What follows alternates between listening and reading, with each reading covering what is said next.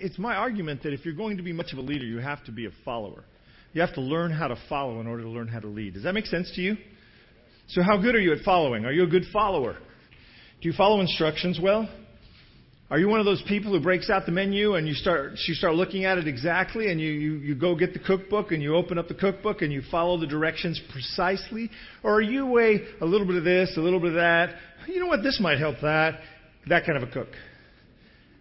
I'm more of a throw stuff in kind of a cook. I probably only looked at three or four recipes in my entire life. Once when I was trying to impress my wife um, to get her to be interested in being my wife.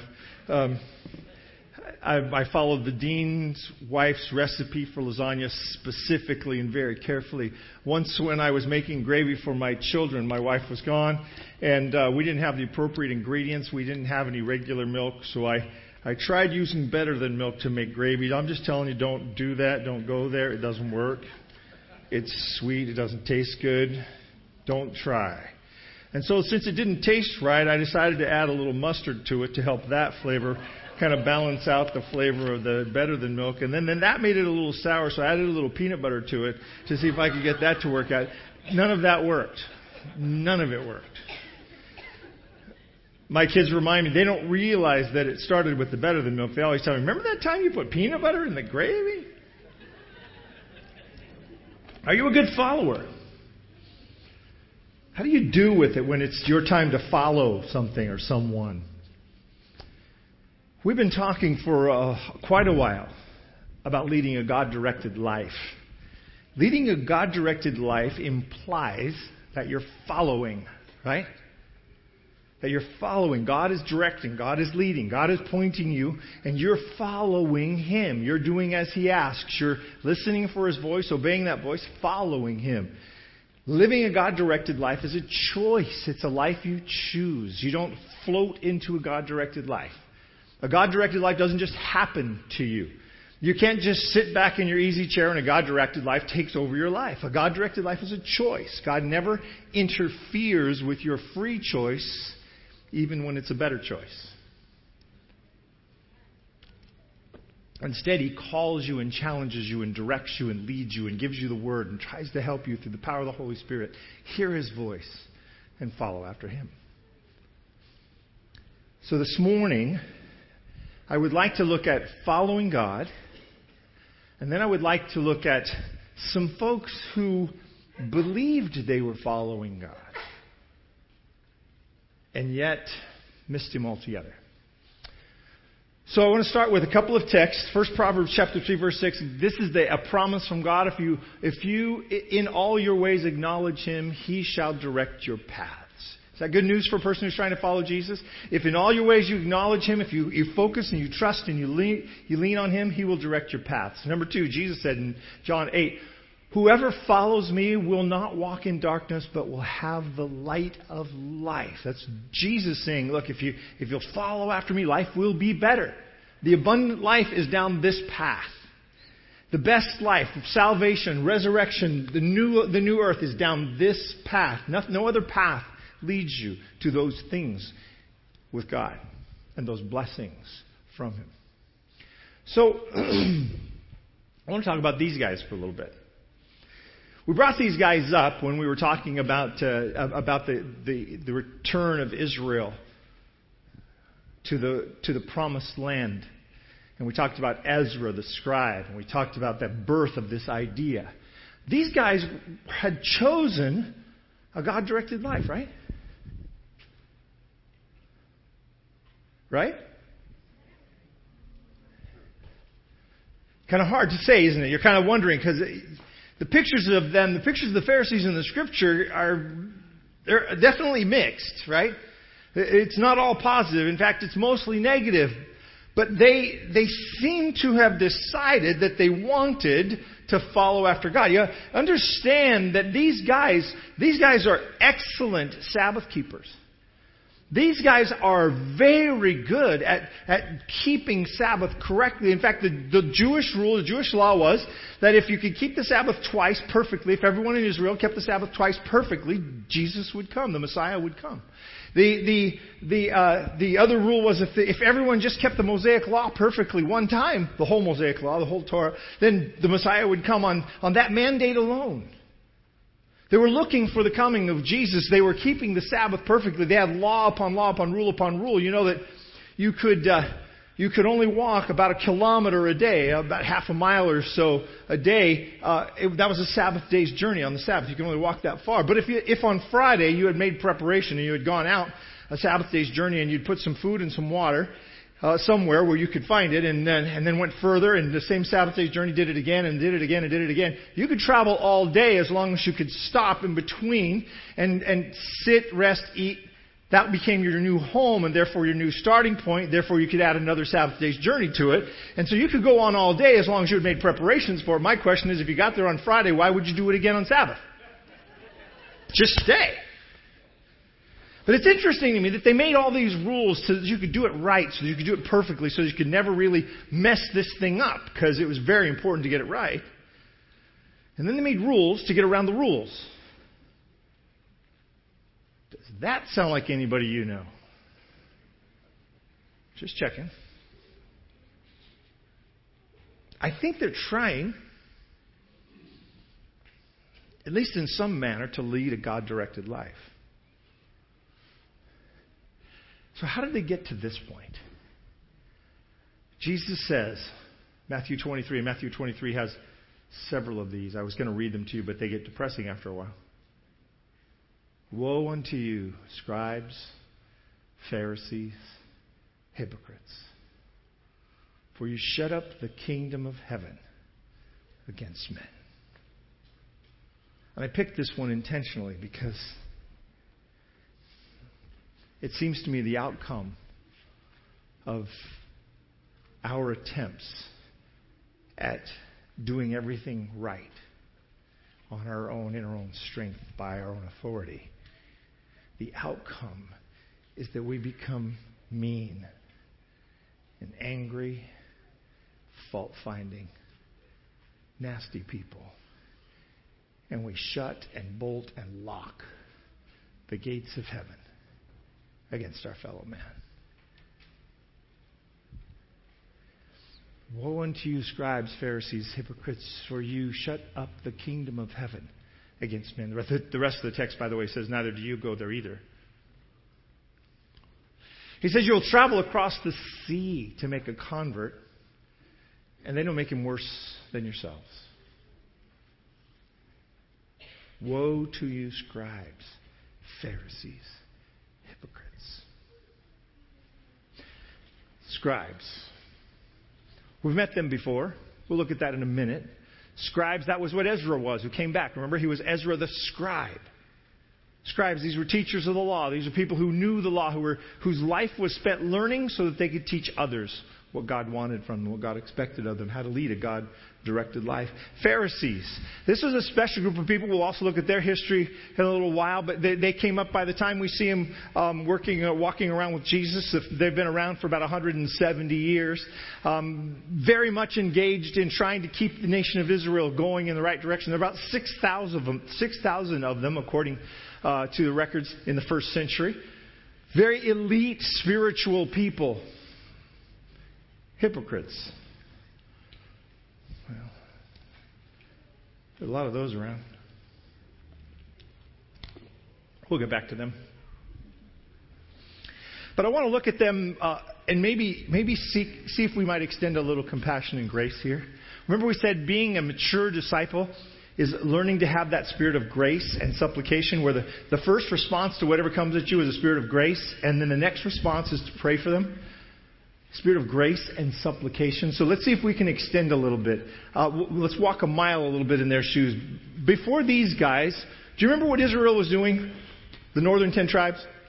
Before this, these guys show up on the scene, before the Babylonian exile, what was Israel like? Well, Israel was basically completely openly disobedient to God, right? The northern ten tribes were a mess. They were worshiping idols of all kind. They were building alliances with pagan nations. They were sacrificing to other gods in the name of Yahweh.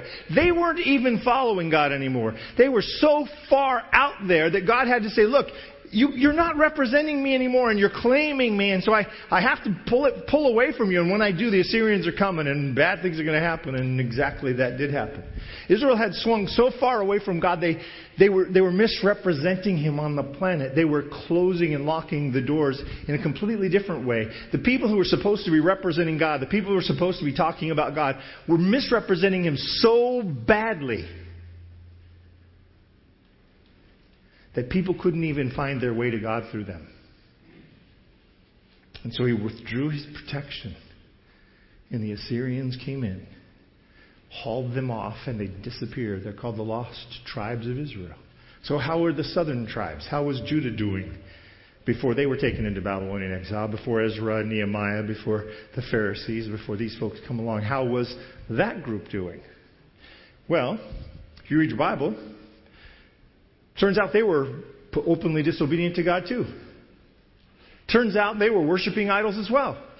Turns out they were building alliances with pagan nations as well. And it turns out that they were sacrificing to other gods in the name of Yahweh just like their forefathers, just like their neighbors, just like their brothers and sisters in the north who God had walked away from and they'd been hauled away by the Assyrians.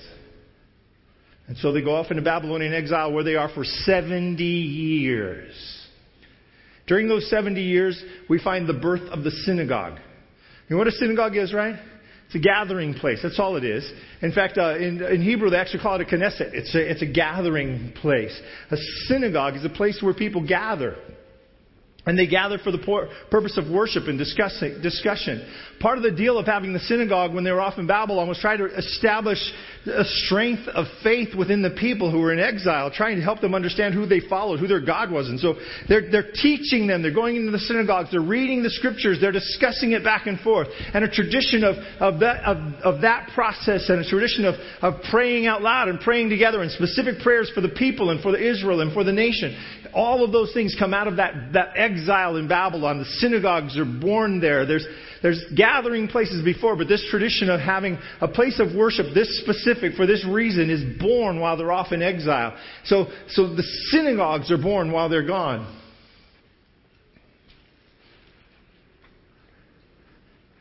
Were they better when they came out of Babylon? They weren't idolaters anymore, right? Um, they weren't openly rebellious against God. When God sends them prophets, they don't kill them. Those are all improvements. Here's what, here's what Ezra, Nehemiah, Zerubbabel, Joshua talk about. You're building your own house instead of God's. It speaks of sort of a, a confused order of things, right? They, his, description, one of the prophet's descriptions is, You live in paneled houses while God's house remains desolate. They're marrying the women of the other nations around them. Remember, this is one of the big things that happens in Nehemiah. Nehemiah makes them uh, put off the wives that they'd gathered from all the other nations. They were marrying into the community around them. They were beginning to, to identify more with the culture around them. They were, listen, they were beginning to identify more with the culture around them than with God. And they're making sharecroppers out of their, their neighbors and their fellow Jews. They were, they were giving loans to people at an interest rate they couldn't pay and then taking their land and making them work that land on their behalf. So, how are they when they come back? Well, they're not idolaters. They don't kill the prophets. But are they leading God directed lives? I have to be a little bit careful with this one because these ones kind of get closer to home to me. What are my priorities with, uh, with how I live and how God's house is? How, what, are, what are my priorities where the culture is concerned? What are my priorities with the way I treat my fellow man? Now I'm, it's starting to get a little more personal for me now. It's, it starts to feel, you know, I, I don't think I'm going to be an idolater. I, I, I don't think so. I don't. Maybe not. You? I'm not going to be openly opposed to God. Maybe privately, maybe inside my own head sometimes. Surely wouldn't have killed one of his prophets. Would we?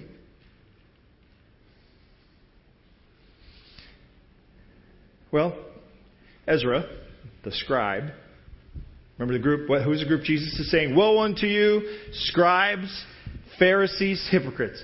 So, so he hits this guy. Ezra was the scribe. He comes and he, re- he reforms the behavior of the people, returning them to God. Nehemiah comes along. The two of them help restore the wall of Jerusalem. This, this, is, this is good stuff, right? This is a good guy doing a good thing, correct? Sent from God, yes? Yeah. Yeah. So, if we were to take Ezra as the sort of founding father of the scribes, would we consider them a good group to begin with? Are they on a good mission? Are they doing the right thing? Are they, are they doing something that is laudable by God?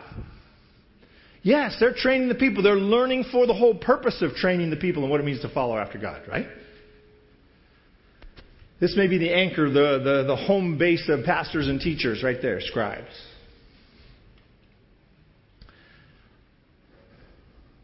Where did the Pharisees come from? A little bit harder to find out. I told my family the other day we were we were talking about reading obscure things and boring things, and now um, one of one of the sons was talking about some other stuff he was reading, and another one had given him, and it was just boring him, and he couldn't keep going. And, and I told him I, I spent a couple hours reading about the Maccabees and the uh, intertestamental period and their family and their heritage, and all of my family thought I was maybe a little nuts too, but this is why. I want to know where the Pharisees came from. Do you know what Hellenization is? It doesn't mean they got to become Helen. Hellenization is not, you are now Helen. Hellenization comes from the Greek term to learn to speak Greek. It comes from the idea, from a Greek idea meaning to speak Greek. Hellenization is the idea, the, the concept that you become more Greek. You begin to take on the Greek culture. The Greeks were not just conquering the world physically. When the Greeks conquered the world, they wanted to conquer the world culturally, and they succeeded. You and I have been Hellenized. Whether we know it or not, we've taken on a tremendous amount of Greek cultural norms as our cultural norms. This was the idea that the Greeks were doing. They were going out within their nation trying to make the people around them in their empire behave like Greeks. It's funny to me when uh, Christianity first started spreading around the world, you know how we did it? First thing we did was we took those people who were running around in, in loincloths and we put some clothes on them. You look at these pictures of folks who converted to Christianity back in the 1800s, and you would swear they didn't convert to Christianity, they converted to Americanism or Britishism or something like that. They'd be out there in suits in the tropics with bowler hats on, and you're like, what happened to those guys? Well, we, we thought that becoming a believer in Christ meant that you had to become a, a, a person who looked like us. Well, the Greeks thought that if you were going to be a part of their empire, you had to look like them. You needed to behave like them. If the, the, the, the, results of turning you all into good Greeks would mean that peace and quiet and everybody would be get, getting along just fine. So they began Hellenizing the world. When they came to Israel and they came to Judah, Judah that a lot of the Hellenization was accepted. It was okay. It wasn't a big deal. And the Sadducees especially embraced this idea and, and embraced the Hellenization. Excuse me. But they came to the Jews and they told them that they couldn't do their offerings the way they had been doing them. And when they started trying to force them to do their offerings the way the Greeks did them, they came to a little town west of Jerusalem. This is the home of a family who would be later known as the Maccabees. When the Maccabee just means the hammers. When he got to this town, they came with uh, the official of, of, of uh, a man named Antiochus the fourth comes into the town and he says, "All right, everybody, this is how you're going to do your offerings from now on." And he starts forcing them to do the offerings in the way the Greeks did. And this guy stands up, this leader, Matthias of this family, stands up and he says, "No, we're not doing it that way. Forget it. We don't care what you want or what you think. We refuse to do that." And so one of the other people from the community, wanting to make peace with the Greeks, rushed forward to make the offering in the manner the Greeks wanted them to, and Matthias killed him right there.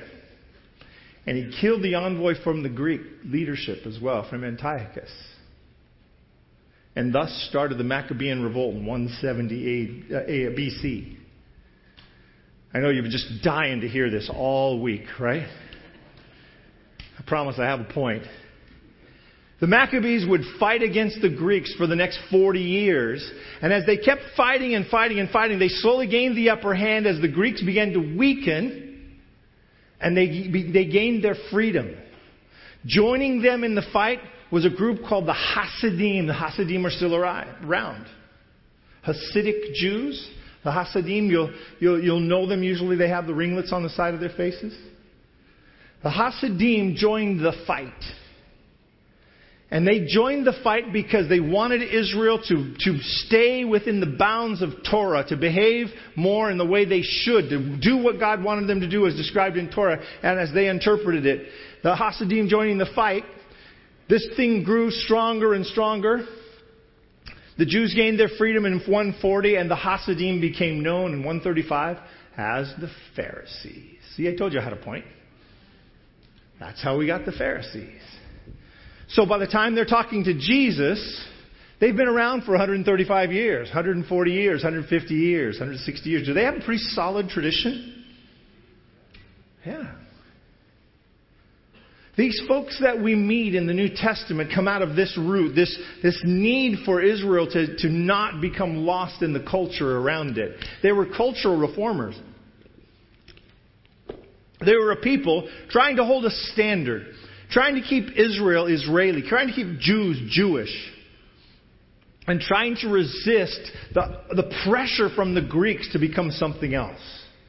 This is a bad thing. Was that a bad thing? See, now we're, we're, we're a little torn because these guys, these Pharisees, who, who I really don't like when I find them in the New Testament, set off on a good purpose. They set a, a compass in a good direction. The scribes were there to teach the people about what it meant to follow God. The Pharisees came along and they were trying to keep Israel from being lost in their cultures, from turning into Greeks and losing their identity completely. In fact, most of what we know, most of what we understand as Jewish today really comes out of Pharisaic traditions. Most of the, the processes and the traditions of Judaism in the modern times come out of the traditions of the Pharisees. They're the ones who taught Israel to be Israel. They're the ones who taught Judah to be Judah. They're the ones who taught these people to be Jewish. Jewish is Pharisee.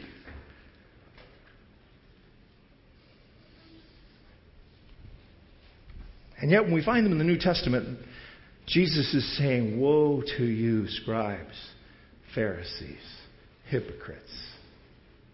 You have shut up the heavens to men, and neither do you go there yourself. You killed the prophets in the blood of your fathers. Woe to you, scribes, Pharisees, hypocrites. So, what is their legacy? Certainly monotheism. A belief in heaven. Remember, the Sadducees didn't believe in a resurrection. The spread of the synagogue. Uh, by the time the New Testament is written, there, there are estimates of over 600 synagogues just in Jerusalem and much of modern Jewish practice.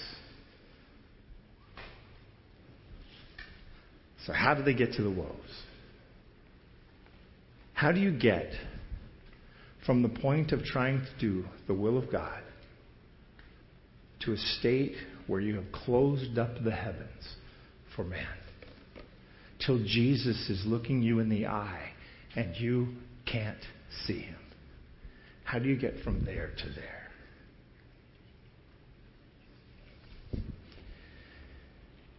The Pharisees began to emphasize one simple idea. They began to emphasize the need for perfect behavior. That became their emphasis.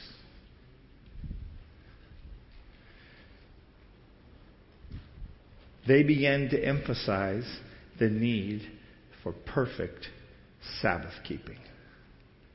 You see, once you have a belief that if the Sabbath is kept by all of Israel twice, two times in a row, perfectly, then you must, you must go and try to get everybody to do it, right?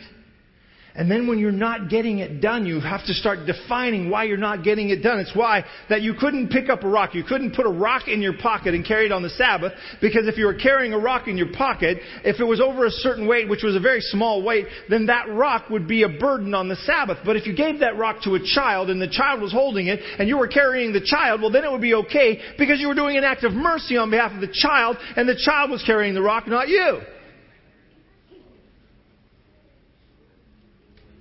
It's, it reminds me of the idea of being able to wade into the water at your knees or below on the Sabbath because anything more was swimming.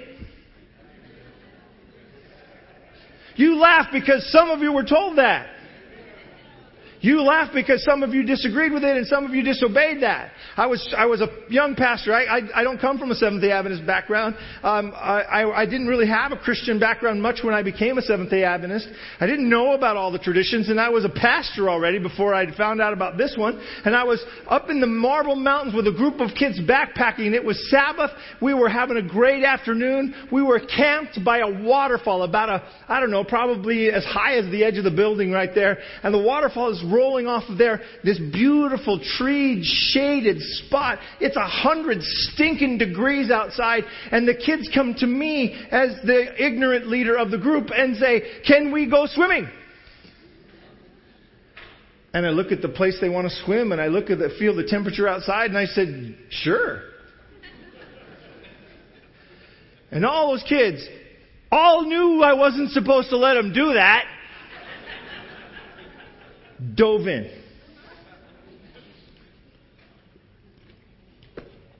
They were swimming on the Sabbath, and when my fellow pastor came back from where he had been, and I don't remember where that was. Pastor Dale Galusha, by the way, the, the, the uh, president of the, of the uh, Pacific Press. Dale comes back and he goes, Why are the kids swimming? I said, Taught.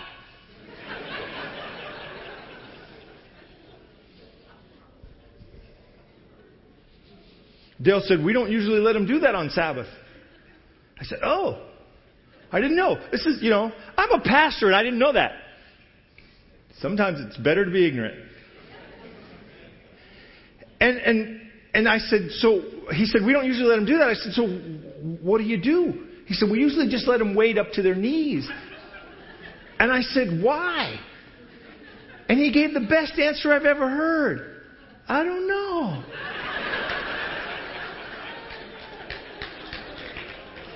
By that point, it was too late. They were already in the water. So we just decided, all right, you know, they'll just have to ask extra forgiveness today, I guess.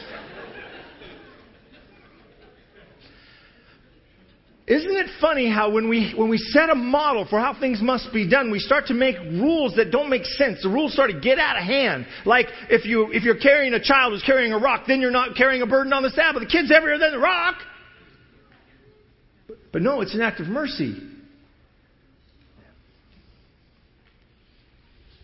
What had happened to the Pharisees between trying to keep Israel from losing their culture and their religious identity to becoming what Jesus is uh, so terribly opposed to in Matthew 23 is that they began to emphasize a model of spirituality that had nothing to do with the love of God, had nothing to do with the transformation of their heart, that had nothing to do with change at all. It just had to do with checking off the rules and keeping the regulations. Boy, isn't it easy to go there? Isn't that an easier Christian experience? Don't we all want a list? I wish I could just have a list. You know, I'm not even sure I'd care how long the list was. I, no, that's probably not true. After a while, I'd probably get fed up with the list and quit. But the crazy part about it is we all do this. Ever tell your kid, you can't do that? And your kid, pertinent, impertinent little person that they are, says, why? And you don't have an answer? What's the father's answer at that point? Because I said so.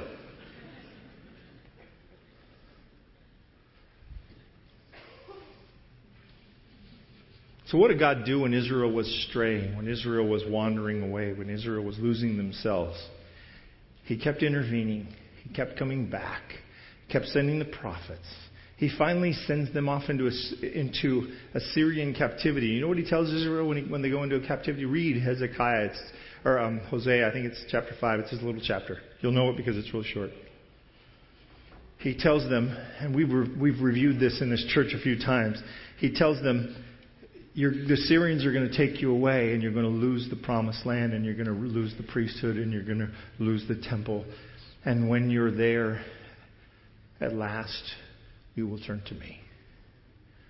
You see the promised land and the temple services and the priesthood and all of those markers for them being special and different were the only things they really cared about anymore. And what had happened to the Pharisees is the, the obedience that they defined was the only thing that really mattered to them anymore. And a relationship with God and the transformation of their heart is getting lost completely. You know when the New Testament tells you to be perfect even as your Father in heaven is perfect? You, did you read the, you ever read the context for that? It says, Our Father in heaven brings the rain to fall on the evil and the good, the sun to rise on those who love him and those who hate him. Be perfect like that. If you want to read Christ Object Lessons, the perfect, the, the, the character of Christ must be perfectly manifested in his people before the, the, the end comes. Read the previous three pages, please. The love of God in the heart of man is a transformation God is desiring. That we would emulate Jesus in the way he loves his neighbor and loves the world. Self sacrificial love for one another is the call from both, from both Scripture and Christ object lessons for a perfect life. It's not whether or not the rock in your pocket is too big to be carried on the Sabbath.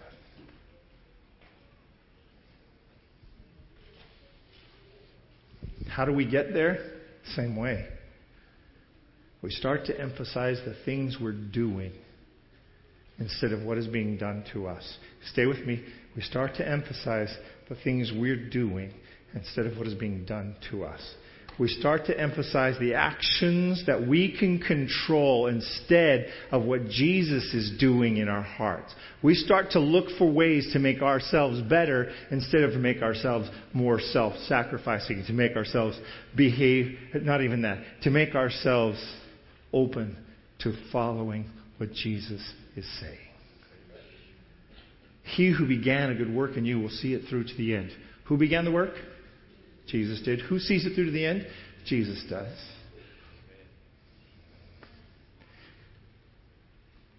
If you're up in the air about this business of what you have to be when Jesus comes, can I just tell you it's his problem, not yours? If your, if your job every day is to surrender to him, his job every day is to get you ready to go. If, if you're frightened about this, just surrender to Jesus. Let him do what he's doing. And anybody who wants to argue with you about this, just tell them that. The Pharisees were excellent perfectionists, and Jesus says they're horrible people.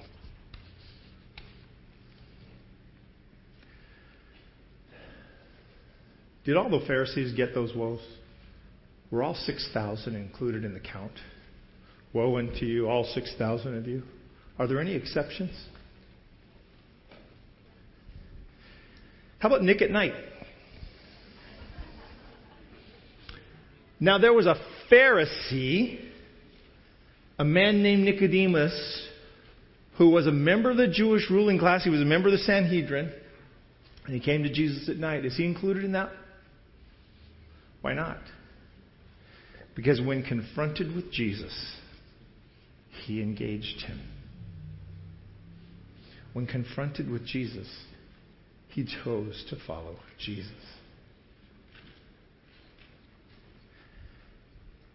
How about Simon? We don't really like this guy. He's called Simon the leper. He's called Simon the Pharisee. This is the place where the alabaster box takes place in his house. When one of the Pharisees invited Jesus to have dinner with him, one of the what? Pharisees.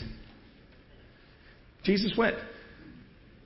He went to the Pharisee's house and reclined at the table, and a woman in the town who lived a sinful life came with an alabaster jar, and you know the rest of the story. She broke it open, poured it on his head, poured it on his feet. You know what I find out?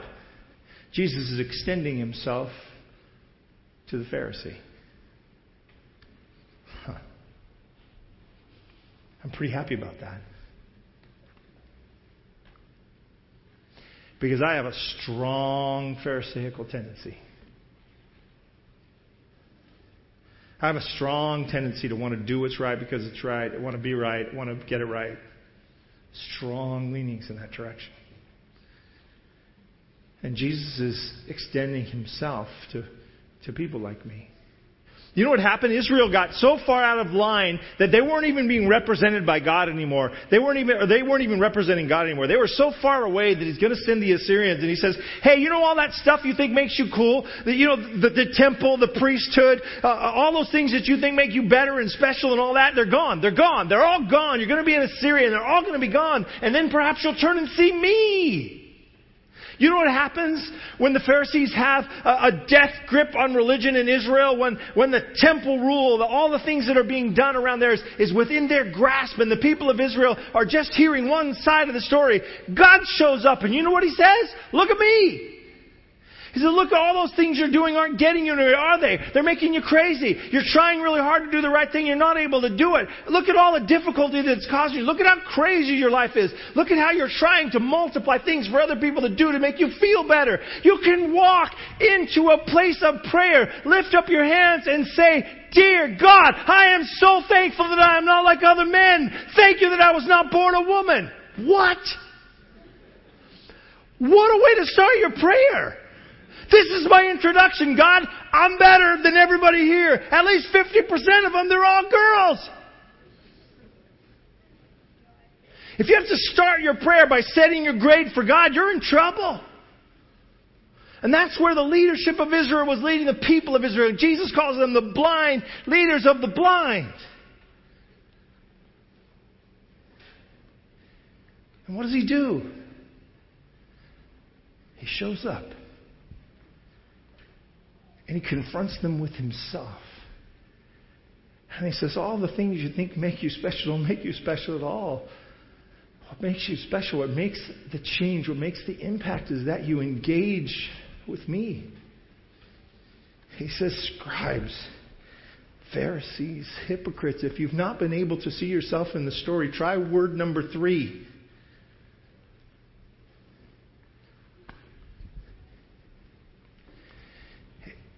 I look at these woes I've looked at in my entire life in ministry, and I've always said, scribes, Pharisees, hypocrites, it's all one thing. But it really isn't. Scribes had their own issues, Pharisees had their own issues, and we hypocrites have ours. We claim to be something that we're not.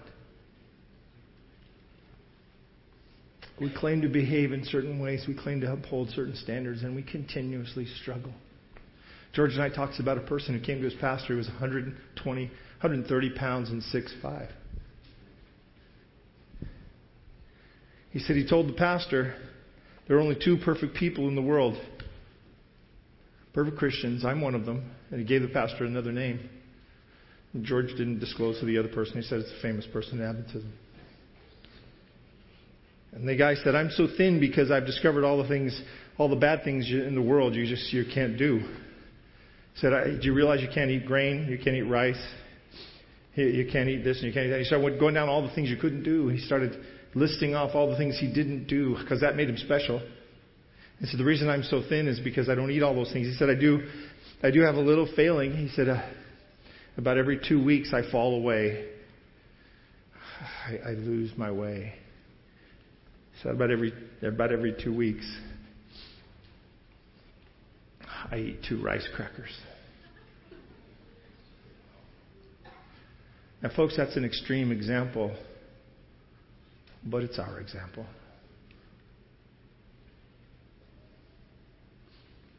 That we work really hard to try to do what Jesus has done on our behalf. And we find ourselves failing again and again. And we find our spirituality weakened because we are its engine. Stay with me. Listen to this again. We find our spirituality weakened and ineffective because we are its engine. We are its driving force and not Jesus. It's conversion we need. It's transformation of heart we need.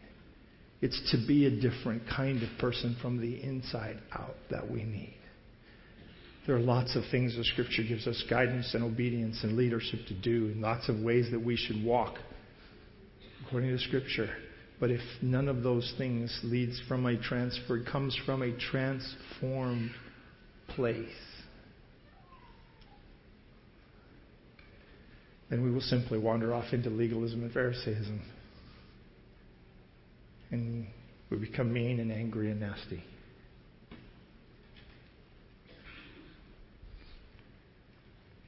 In the past, God spoke to our ancestors through the prophets. At many times, in various ways. When Judah was out, the prophets. When Israel was out, the prophets. Over and over again, he spoke to, the, to his people through the power and authority of the prophets. And now, in these last days, through his Son. What is the transforming relationship? It's the relationship with Jesus. What is its transformational power? The cross. When the cross is personal, when it's yours, when He did that for me, it transforms who we are on the inside. And that makes all the difference in the world. Let's pray. Father God, there are there are such broken places inside of us. There are so many ways that we fall down. So many things that aren't the right things. Lord, teach us, like you, to respond in grace to everyone we contact. To open our hearts to every person whether they are friend or foe in front of us. Teach us to pray for those who behave badly toward us, to extend grace to all those around us, to accept grace from you And oh Lord, please transform who we are. Make our hearts different and new. I pray in Jesus' name. Amen.